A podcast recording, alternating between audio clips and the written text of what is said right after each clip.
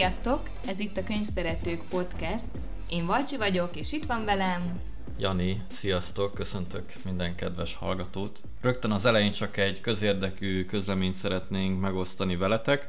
Mi, mi szerint elindult az Instagramon is a könyvszeretők alulvonás podcast néven, ami kis fiókunk, ami kis csatornánk, és ide tervezünk majd rendszerint feltölteni tartalmakat, és itt tudtok majd első kézben tájékozódni a legújabb epizódoknak a megjelenéséről, itt láthatjátok majd, hogy éppen milyen aktuális olvasmányaink vagy vannak, illetve az, hogy velünk mi történik, milyen tartalmakat szeretnénk megosztani magunkról. Szóval kövessetek be minket, és mi meg fogjuk hálálni mindenféle képpel. Akkor szerintem vágjunk is bele így a második adásunkba, okay. melynek témája így a februárról és a Valentin napról megihletődve a szerelem és a romantika lesz. Hát ugye ezt az adásrészt főként így a fiúknak, férfiaknak ajánljuk. Igen, kedvenc téma. Te ehhez a romantika témához hogy állsz így könyvek tekintetében? Olvastál-e már ilyen műveket, vagy mennyire tartod ezt fontosnak, hogy szerepeljen egy, egy könyvben, legyen a sztori része egy ilyen kis romantikus szál is, vagy neked mi a véleményed erről? Szerintem a romantikus szál az mindenképp hozzáadott érték tud lenni egy műhöz, de én kifejezetten nem volt még olyan, hogy azért vettem le egy könyvet, mert hogy tudtam, hogy valami nagyon jó romantikus történet lesz benne, hogy az fog rám várni, de ezzel együtt természetesen amilyen könyveket olvastam, azokban elkerülhetetlenül előjött a szerelmi szál is, a romantika is, de igazából amikor úgy a fejemben próbáltam végigfuttatni, illetve végignéztem a olvasási listámat is, hogy milyen olyan történetek voltak, ahol a romantika fontos szerepet játszott, azt láttam benne, hogy a legtöbb esetben már ilyen előző századokban, tehát ilyen 20 19 században írt művek voltak. Szerintem ezek olyanok már, mint mondjuk manapság egy múzeumban kiállított mamutcsont, vagy bármilyen őskület, mármint az ottani szerelmes történetek, mert tök érdekes olvasni az akkori női-férfi kapcsolatokról, hogy hogyan zajlott akkor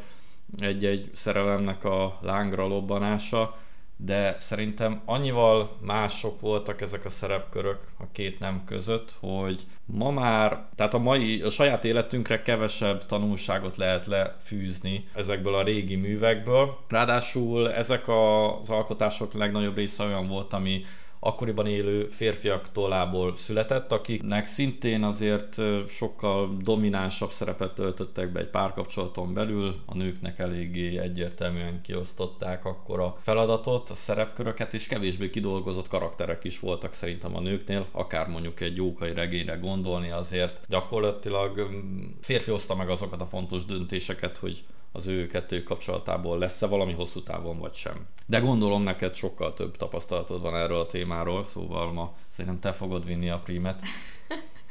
hát igen, én a világ legnagyobb romantikus embere vagyok, de viccet félretéve, hát ugye itt a könyvek mellett azért persze ez a podcast könyvekről szól, de ne felejtsük el, hogy az irodalomban, tehát hogy a leginkább a versekben előjön már ez a, a romantika, a szerelem, és ugye a múzsák, rengeteg ilyen csodálatos vers készült ebben a kategóriában, Ugye itt akár Adi Léda szerelme, Radnóti Fanni kapcsolata, és még sok más költő is van, akik ilyen csodálatos műveket hoztak létre. Az Adi és Léda kapcsolatban ugye itt ezt mondhatnánk úgy is, hogy hódítás és hódolás kombináció volt ezenek az egész kapcsolatnak az alapja. Adi 26 éves volt, amikor megismerkedett a 31 éves érett Lédával. Ezen nagyon mosolyogtam, hogy ez konkrétan így volt megfogalmazva. Ugye már nagyon sokat hallhattunk és tanulhattunk irodalomórákon erről a szerelemről, erről a kapcsolatról, de azt mondjuk nem tudom, hogy tudtad-e, hogy ezt a Léda becézést, ezt nem Adi találta ki. Ha nem? Léda, tehát nem Adriana. Mert nem tudtam, nem tudtam róla.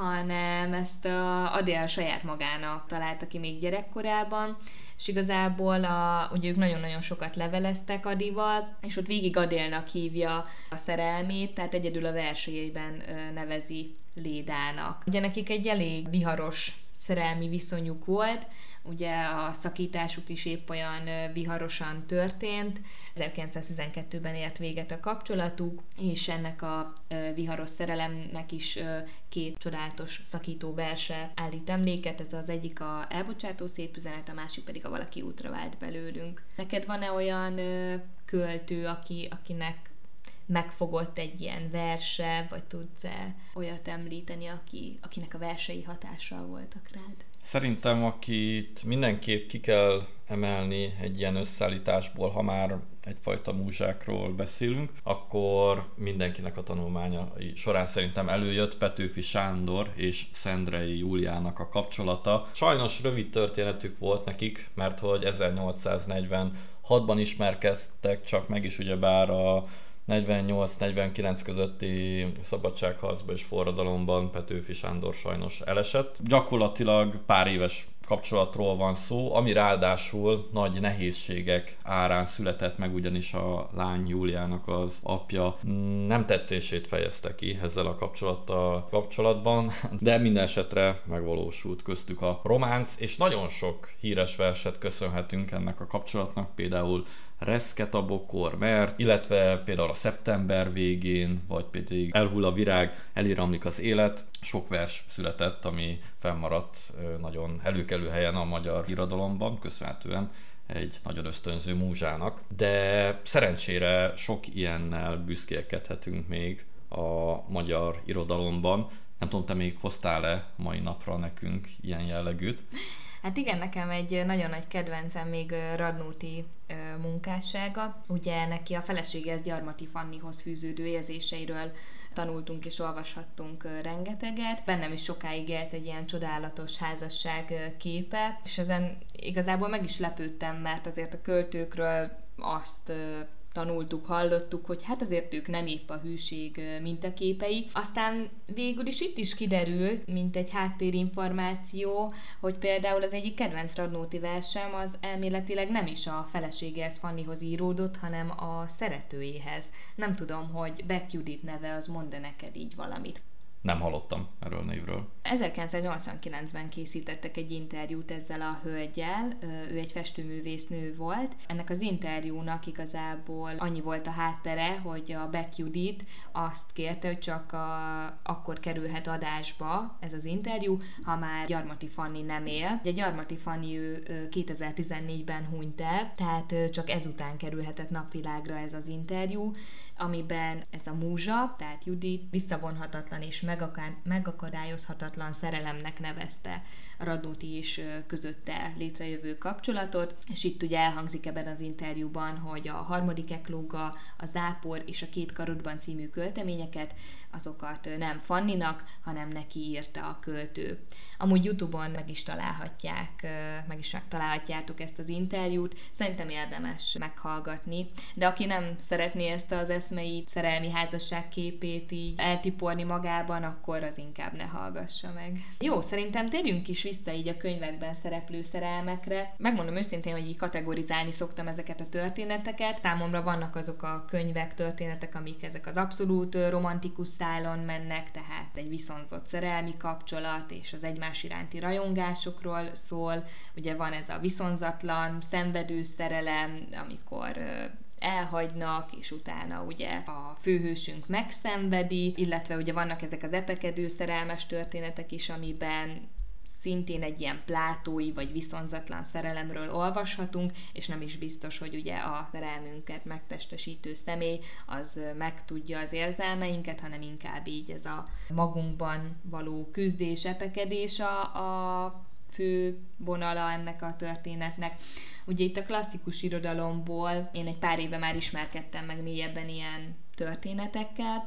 Az egyik ilyen találkozáson például Jane Austen értelem és érzelem című könyve volt. Ezt a saját korában az általános romantikai túlzásaival szembefordulva a kritikai realizmus egyik úttörőjének tartották. Ugye itt két nővér áll a mű középpontjában, Elinor és Marian, és az egyik nővérő ezt a, a józan ész és megfontolás ö, szimbólumaként szerepel, a, a másik lány, ő pedig szenvedélyek túlzásába esik, nagyon látványosan éli meg a csalódásait, tehát innen származik igazából ez a cím. Végül is mindketten a boldog házasságot és az igaz szerelmet keresik, de ehhez el kell olvasni a művet, hogy vajon sikerül-e megtalálniuk. Nem tudom, hogy az ilyen klasszikus irodalom az a te életedben mennyire jelent meg? Amit az első adásban említettem is, hogy az egyik kollégámmal csináltunk egy kihívást a kötelező olvasmányokkal kapcsolatban. Ott nagyon sok ilyen alkotás is előjött. Magyar klasszikus irodalomból tudnám említeni ilyen alapművek közül az egyik személyes kedvencemet egyébként, lehet, hogy kicsit elcsépelt, de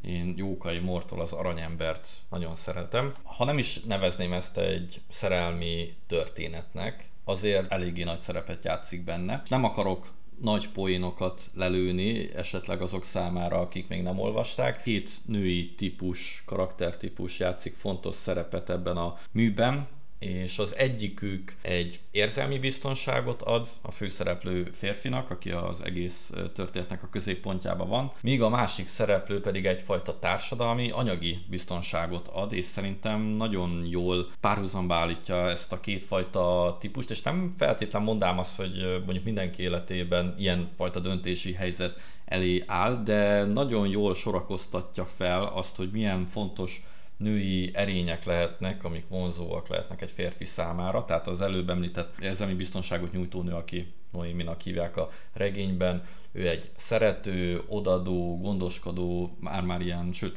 nem csak, hogy már-már, tehát egyértelműen egy ilyen anyatípusnak mondható, és emellett pedig, tehát megvan az ilyen magához való esze, tehát ilyen józan paraszti esze, akár úgy is mondhatnánk. Míg a másik karaktertípus a Timea, ő pedig tiszteli az urát, a főszereplőt Timárt, illetve hűséges hozzá, nagyon okos, intelligens, tehát akár a, lehetne ő így a mai karrierista nőknek az egyfajta mm, példája. Ráadásul megvan az az exotikuma, egyrészt amellett, hogy ő nem magyar származású, hanem ő egy török lány, hogy ő egyfajta elnyert kincs. Már-már olyan gáz lenne lemondani róla, vagy minden esetre visszautasítani az ő szerelmét, de persze nem lelőve a point, hogy végül kijön ki győztesként, szerintem az aranyemberbe ez is egy nagyon jó történeti szál, és nekem így férfi aggyal nekem ez tetszett, mert egyébként amikor az elején kérdezted, hogy én mennyire olvasok ilyen könyveket, szerintem én összességében inkább olyan könyveket olvastam még, amiben nem a női fejekben lévő romantikai megfogalmazások vannak feltétlen, szóval szerintem sokkal más, hogy csapódik le a nők fejébe a romantika, meg a szerelem, mint amiket egyrészt én gondolok persze, mint férfi, másrészt pedig amiket olvastam eddig könyvekből. De mondhat, hogy neked több kategória is van, és ezek közül csak az egyik volt ez a Jane Austenos könyv. Igen, most ahogy így mondtad a Jókainál ugye a, a női alakok, szereplőknek a megformálását, nekem ahogy ezzel kapcsolatban a Bronte nővéreknek a, a női szereplői jutottak az eszembe. Ők ugye többen voltak testvérek, de igazából három nővér az, aki saját regényeket írta. Már gyermekkoruktól amúgy elkezdtek írni verseket és apróbb történeteket. Azok kisebb-nagyobb sikerrel jártak, de utána igazából mind a három lány előrukkolt egy saját regényel. Ugye Charlotte a Jane Emily az üvöltőszelekkel és Anna az Agnes Grey-jel. Ezek a művek hatalmas sikert értek el, és bestseller is lett belőlük. Sajnos ugye a nővérek nem sokáig élhették meg ezt a sikert, de ezek a művek azóta is igazából bestsellerek, és, és mindenki polcain ott szerepelnek. Ugye Charlotte-tól olvastam a Jane-et, igazából egy árvalányról szól ez a történet, akivel nem bánnak túl jól a rokonai, egy ilyen tanító képzőiskolába küldik, utána pedig nevelőnőként kerül egy családhoz, és itt beleszeret a ház urába. Ezzel nem lövök még le spoilereket, mert igazából még csak innen kezdődik a, igazán a történet. Leginkább az epekedő szerelem képét láthatjuk ebben a műben. Szerintem a, a a földesúrral, tehát a házurával történő párbeszédek nagyon izgalmasak, de hogy végül viszonzott lesz ez a szerelem, azt itt most nem árulom el. A másik mű, az Emily Brontétól az üvöltő szelet, ezért lehet, hogy sokan őrültnek néznek, de nekem ez az egyik kedvenc művem. A maga korában nem is igazán értették meg, rengeteg kritikával illették, még a saját nővére sem védte meg igazán. Ez egy nagyon szenvedélyes szerelem, szerelemről szól. Ugye Heathcliff és Catherine kettőse egy igazi fogalommá vált, ez a sevelet sem nélküled szerelemre egy, egy nagyon jó példa, ők ugye annyira szerették egymást, és gyűlölték is egyben, hogy igazából mindent elpusztítottak és tönkretettek maguk körül, és hát ugye szintén nem szeretném lelőni a poént, hogy mi lesz a vége ennek a történetnek, de hogy ez a kapcsolat egyszerre volt lehengerlő, csábító, mérgező, mégis egy szívszorító, romantikus, és kitűnő példája annak, hogy egy szerelem mennyire lehet pusztító erejű. Szóval nekem ez a, ez a mű, ez, ez nagyon, nagyon tetszett, és azóta is a polcomon szerepel. Magyar íróktól is olvastam már olyan könyveket, amiknek fő témája volt a szerelem. Az egyik ilyet, amit megemlítenék, az Márai Sándor. Nem tudom, hogy tudtad-e, hogy neki mi az eredeti neve. Márai Sándor? Igen. Chuck Norris? Majdnem. Grosmid Sándor Károly Henrik. Ez az igazi eredeti neve Márai Sándornak. Sokat változtatott rajta. Ugye ő az 1930-as években, tehát ennek az éveknek az egyik legismertebb írói közé tartozott. Ugye 48-ban elhagyta a hazáját, a műveit ki is iktatták. A 80-as években már lehetővé váltott volna, hogy kiadják itthon is újra a műveit, de ő azt fogadta meg, hogy amíg Magyarországon megszálló csapatok tartózkodnak, addig nem járul ehhez hozzá. Ez egy ilyen érdekes háttérinformáció tőle az Igazi című művet olvastam. Tudom, hogy ez terve van nálad is az idei évre. Igen, Konkré- konkrétan egy-két könyvvel később tervezem olvasni, szóval remélem, hogy itt se lesznek spoilerek. Figyelek rá, igen, igen, próbálkozom. Annyit szerintem azért elmondhatok, hogy ugye ez egy olyan mű, amiben egy házasság történetét olvashatjuk a feleség és a férj szemszögéből, és igazából egy bonyolult szerelmi háromszögről is olvas, olvashatunk, illetve ugye azt boncolgatja az író, hogy vajon létezik-e az igazi. Nagyon várom már, hogy elolvasd ezt a művet, és hogy neked mi lesz a véleményed. Nekem viszonylag vegyes érzéseim voltak ezzel a könyvvel kapcsolatban, de hiszem azt, hogy, tehát, hogy nem mindegy igazából, mikor kerül a kezünkbe egy könyv, és van olyan, hogy egy adott pillanatban mondjuk nem ad annyit, vagy tehát nem, nem egy jó pillanatban talál meg, ezért érdemes újraolvasni ezeket a könyveket. Én Márairól, Máraitól sajnos még egyrészt nem olvastam semmilyen könyvet, tudom bármilyen ciki is, de majd ezt bepótlom persze, de hallani már sokszor hallottam róla, sok mindenki sorolja a kedvencei közé egyes alkotásait is, és hallottam azt a véleményt is róla, nőktől például, hogy azért is szeretik Márait, mert hogy ő tud nagyon úgy írni, mint hogyha női gondolatok vezérelték volna. Tehát, hogy kvázi ő lát bele nagyon jól úgy a nőknek a lelkületébe, meg a fejébe. Ezzel te egyetértesz? Tehát számít csak ilyenre, hogyha én elolvasom az igazit, akkor fogni tudom, hogy mire gondolsz. Fogni tudod? Fog, fogni. Tudni fogom, hogy mire gondolsz. Mondhatnánk ő a Mikel a nőnek, Mel Gibsonának a magyar írója? Hát én ezzel azért nem teljesen értenék egyet. Nem hiszem, hogy az én gondolataimat fogod Uh-huh.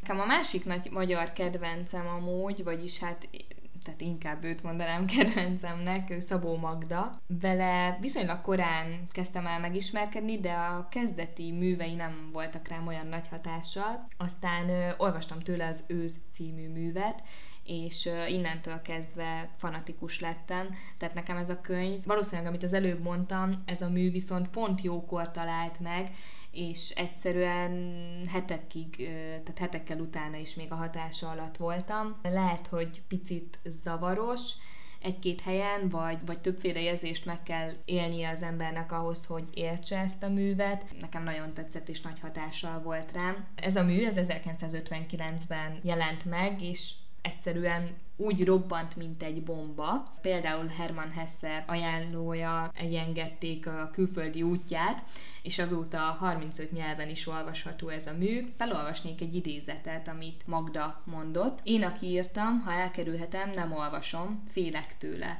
Pedig a nemzetközi sajtó akkor tanulta meg szülővárosom Debrecen nevét, mert úgy értékelték, míg a történet gyilkosai és áldozatai megfutják pályájukat, a regény lapjairól az irgalmatlan szenvedélyek forró hidege fagyaszt és éget.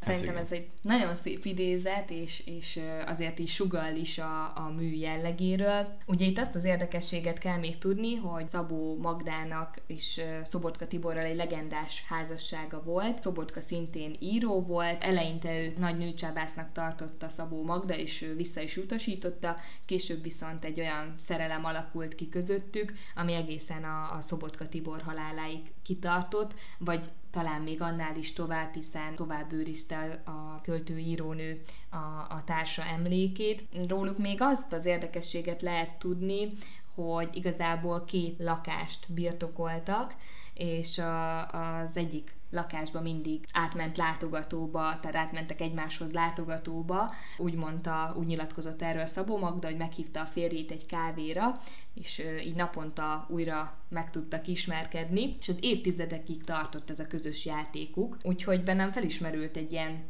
kérdés, hogy talán a, akkor a hosszantartó jó házasság és a, és a szerelem titka az, hogy külön házban élünk, és akkor... Vagy a jó kávé. Sosem ununk egymásra. Nem szóval... hinném.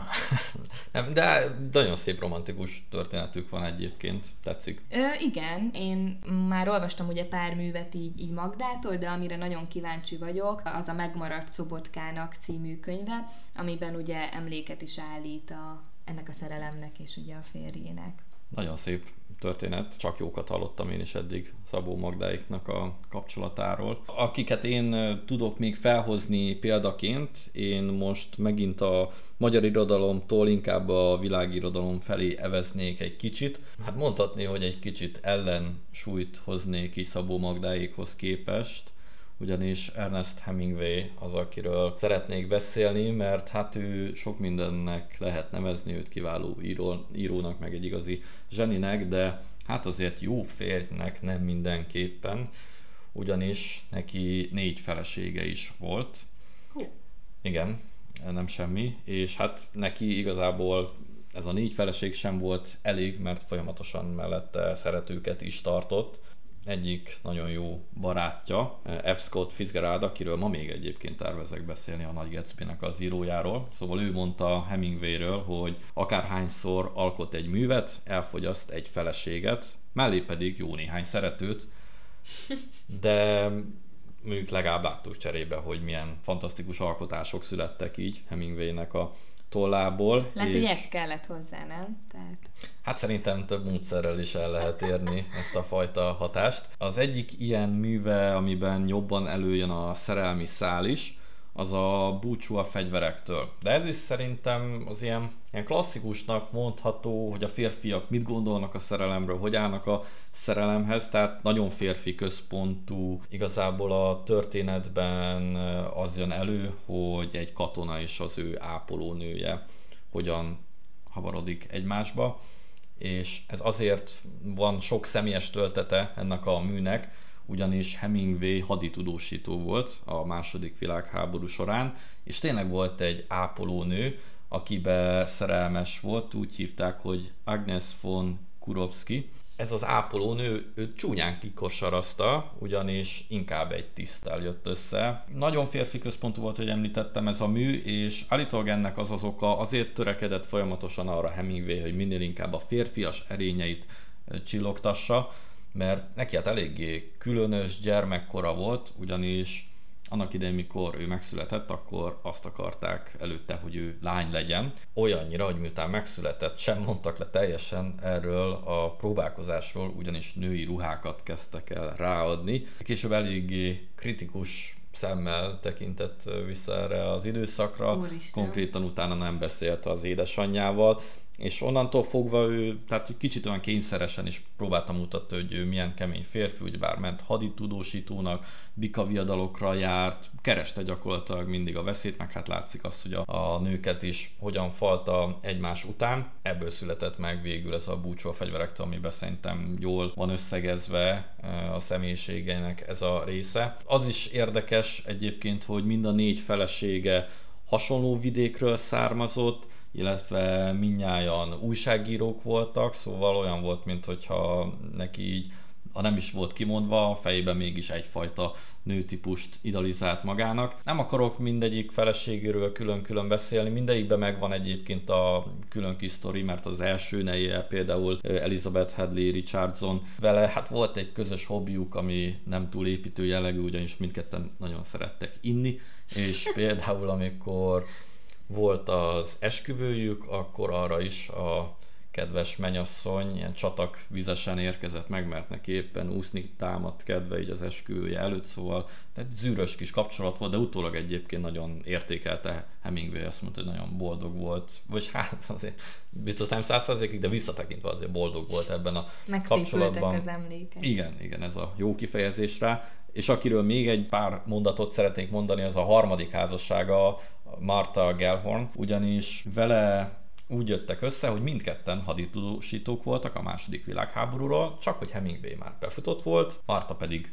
nő, és emiatt kevésbé engedték oda a frontvonalhoz, kevesebb napra engedték oda kevésbé jó helyekre. Például amikor volt a D-nap, akkor Hemingway rögtön megkapta az engedélyt, hogy oda menjen, az ő tudósításait rögtön megvették a nagylapok, rögtön a címoldalon, meg az első oldalokon hozták le. Mártának nem engedték, ettől függetlenül ilyen cseles úton eljutott a normandiai partaszálláshoz, jelentetett is meg cikket, de mondjuk úgy kell elképzelni, hogy mondjuk Hemingway-ről írtak vagy négy oldalt rögtön az újság elején, Martáról meg a 16. oldalon mondjuk egy kicsit, szóval gyakorlatilag szakmai féltékenység miatt mentek szét, és ahogy vége lett így ennek a tudósításnak a második világháborúról, akkor így Marta sértődötten mondta is Hemingwaynek, hogy akkor vessenek ennek véget. Hemingwaynek nagyon érdekes életútja volt, tényleg én is olvastam már róla, úgyhogy köszönöm ezeket a új információkat, viszont mondtad még itt a Nagy gatsby amit én szintén tavaly végén olvastam el, illetve korábban már láttam filmben, hogy erről milyen érdekességeket tudsz mondani. Igen, F. Scott Fitzgeraldnak is megvolt a maga múzsája, Zelda Sayer, remélem jól ejtettem, kicsit érdekes neve van, alapul úgy írják le, hogy, hogy úgy akartam összeérteni, hogy Szajré, de szerencsére meghallgattam, hogy igazából hogy mondják. Instagramon nyugodtan lehet kommentelni, hogyha valaki, vagy írjatok üzenetet, hogyha nem jól ejtjük. Azt hittem be lehet követni ezt a Zelda Szajrét, de nem, szóval azt kell róla tudni, hogy nem nevezhető azért teljesen harmonikusnak az ő kapcsolatuk sem, ugyanis Zelda hát kicsit mondjuk ki számító női alak volt, tehát igazából azt nézte még fiatal korában, hogy ki az, aki őt el tudja tartani egészen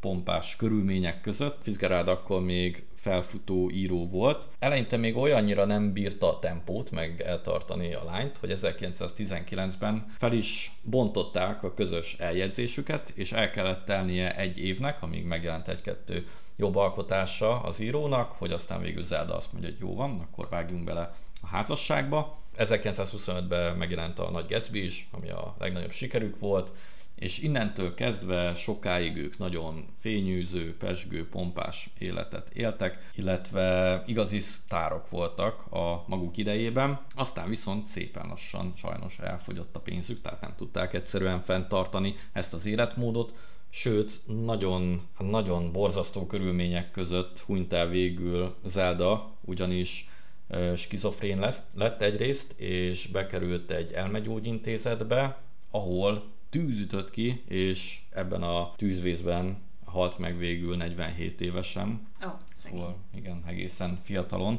Viszont a nagy Gatsby-nek, hogyha egészen biztos, hogyha ugyebár ilyen életmódot éltek, és ugyebár aki már látta mondjuk legalább a filmet a nagy Gatsby-ből, ott is látta, hogy gyakorlatilag új szintre emelte szerintem a fényűzést, meg amúgy nagyon jó elemekkel volt megoldva a film, ahogy a modern zenét keverte ezzel a régi öltözködési stílussal, tánc stílussal, szóval szerintem egy gyönyörű film, és én a filmen felbuzdulva olvastam el utána a könyvet is, és nekem nagyon tetszett. Nem egy túl hosszú könyv, nekem néha jól esik az, hogyha van olyan könyv a kezembe, amin egy vagy ilyen két nekifutásra így végig lehet rajta menni, és így sodor magával a történet. És nekem azt tetszik ebben, hogy Valószínűleg én unnám is azt, hogyha ilyen nagyon tipikus szerelmi történeteket olvasnék, ahol már rögtön a legelején látszik az, hogy van a jóképű férfi, meg a gyönyörű nő, akikről előre tudod, hogy a végére összejönnek. De hát itt a Nagy Gatsby-ben nem erről van szó, mert sok bonyodalom van a két főszereplő között, a szerelmes pár között, és hát bár nem akarok semmi point lelőni, de hát az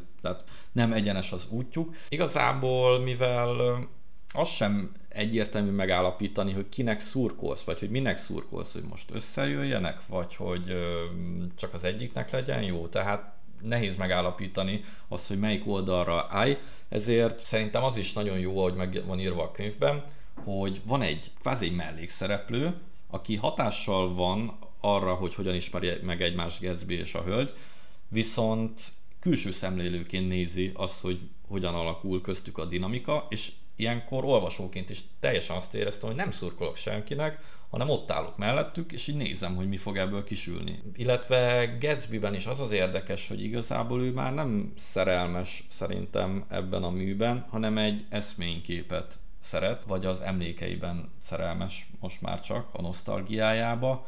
Szóval nekem nagyon tetszik az az alkotás, bármikor szívesen újraolvasnám, sőt, meg is van, mert hogy ugyebár, mint ahogy mondtam az első adásban, nagyon szeretek e-bookon olvasni, de ezt mindenképp meg akartam venni magamnak fizikai, hagyományos könyv formájában is, és szerintem hamarosan újra el fogom olvasni, nagyon tetszik ez a könyv.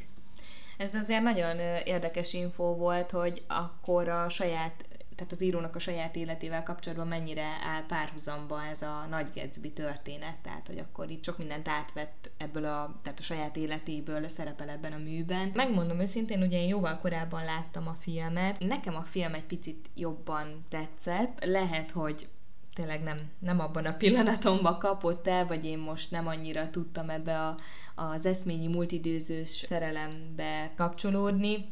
Minden esetre persze egy szép történet, és én, én is ajánlom. Akkor még röviden beszéljünk egy kicsit a modern szerelmi történetekről is így az irodalom terén. Én bevallom, hogy szoktam ilyen könyveket olvasni, ugye itt néhány magyar példát mondanék, ugye Fejős Éva, Barát Viktória, vagy Vasvirágnak a, a művei. Ezeket inkább nyáron szoktam olvasni, mert nagyon könnyedek, mindig van benne egy, egy szerelmi szál, illetve persze van egy másik történetvonal is, de valahogy ugye a szerelem az, az, az egy kikerülhetetlen témaköre, viszont nekem ehhez valahogy kell, kell a nyár, kell az, hogy csak úgy napozzak az udvaron vagy a medenceparton, tehát hogy kell egy ilyen, ilyen helyszín ezekhez a könyvekhez. Nagyon ritkán mostanában amúgy szoktam más időszakokban is olvasni ilyen könyveket, mert hogy ezeknél nem kell ugyannyira gondolkodni, nem kell túl gondolni, nem kell nagy elvárásokkal neki menni, hanem igazából ilyen laza, könnyed történeteket tudsz olvasni, úgyhogy ha, ha valaki ilyesmikre vágyik, akkor azoknak ajánlom ezeket a könyveket is. Szerintem így végezetül ajánljunk ebben a romantika, szerelem témakörben egy-két könyvet a, a hallgatóságnak. Benne vagyok. Te inkább próbáld akkor olyan, próbálj olyan műveket ajánlani, ami szerinted a, férfiaknak jobban feküdne. Én pedig akkor próbálkozom így a hölgyek kedvébe járni.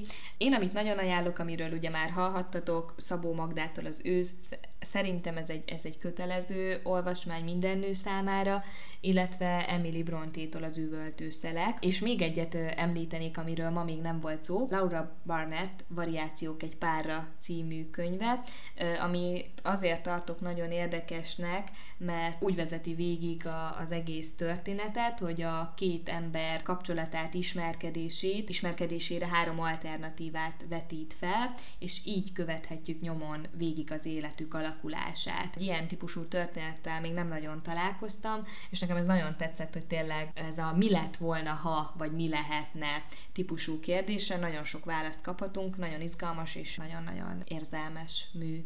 Most te jössz. Nagy meglepetést nem fogok okozni, de ha mégis egyet kéne kiemelnem, akkor a Nagy Gatsby lenne az, mert szerintem függetlenül attól, hogy valaki megnézte a filmet, szerintem nagyon nagy olvasási élményt tud okozni, meg könnyed is egyszerre, mert hogy nem egy hosszú könyv, sok benne a párbeszéd, gyorsan zajlik a történet, szóval én a Nagy Gatsby-t javasolnám mindenkinek. Ha még olyan könyvet olvasok, amiből már korábban készült film, nagyon szerettem azt, hogyha valamilyen nagyon karakteres volt a főszereplő, és ebben az esetben, hogy bár Leonardo DiCaprio fantasztikusan formálta meg Gatsby-nek a szerepét, és ilyenkor nekem olyan vicces úgy olvasni a könyvet, hogy fejemben pedig DiCaprio-t képzelem el, hogy hogyan megy előre a történetben. Köszönjük szépen! Akkor ennyi lett volna ez a második adásunk, a szerelem hullámhosszán. Tartsatok velünk legközelebb is, és hamarosan újabb érdekességekkel és újabb könyvajánlóval jelentkezünk. Köszönjük szépen! Sziasztok! Sziasztok!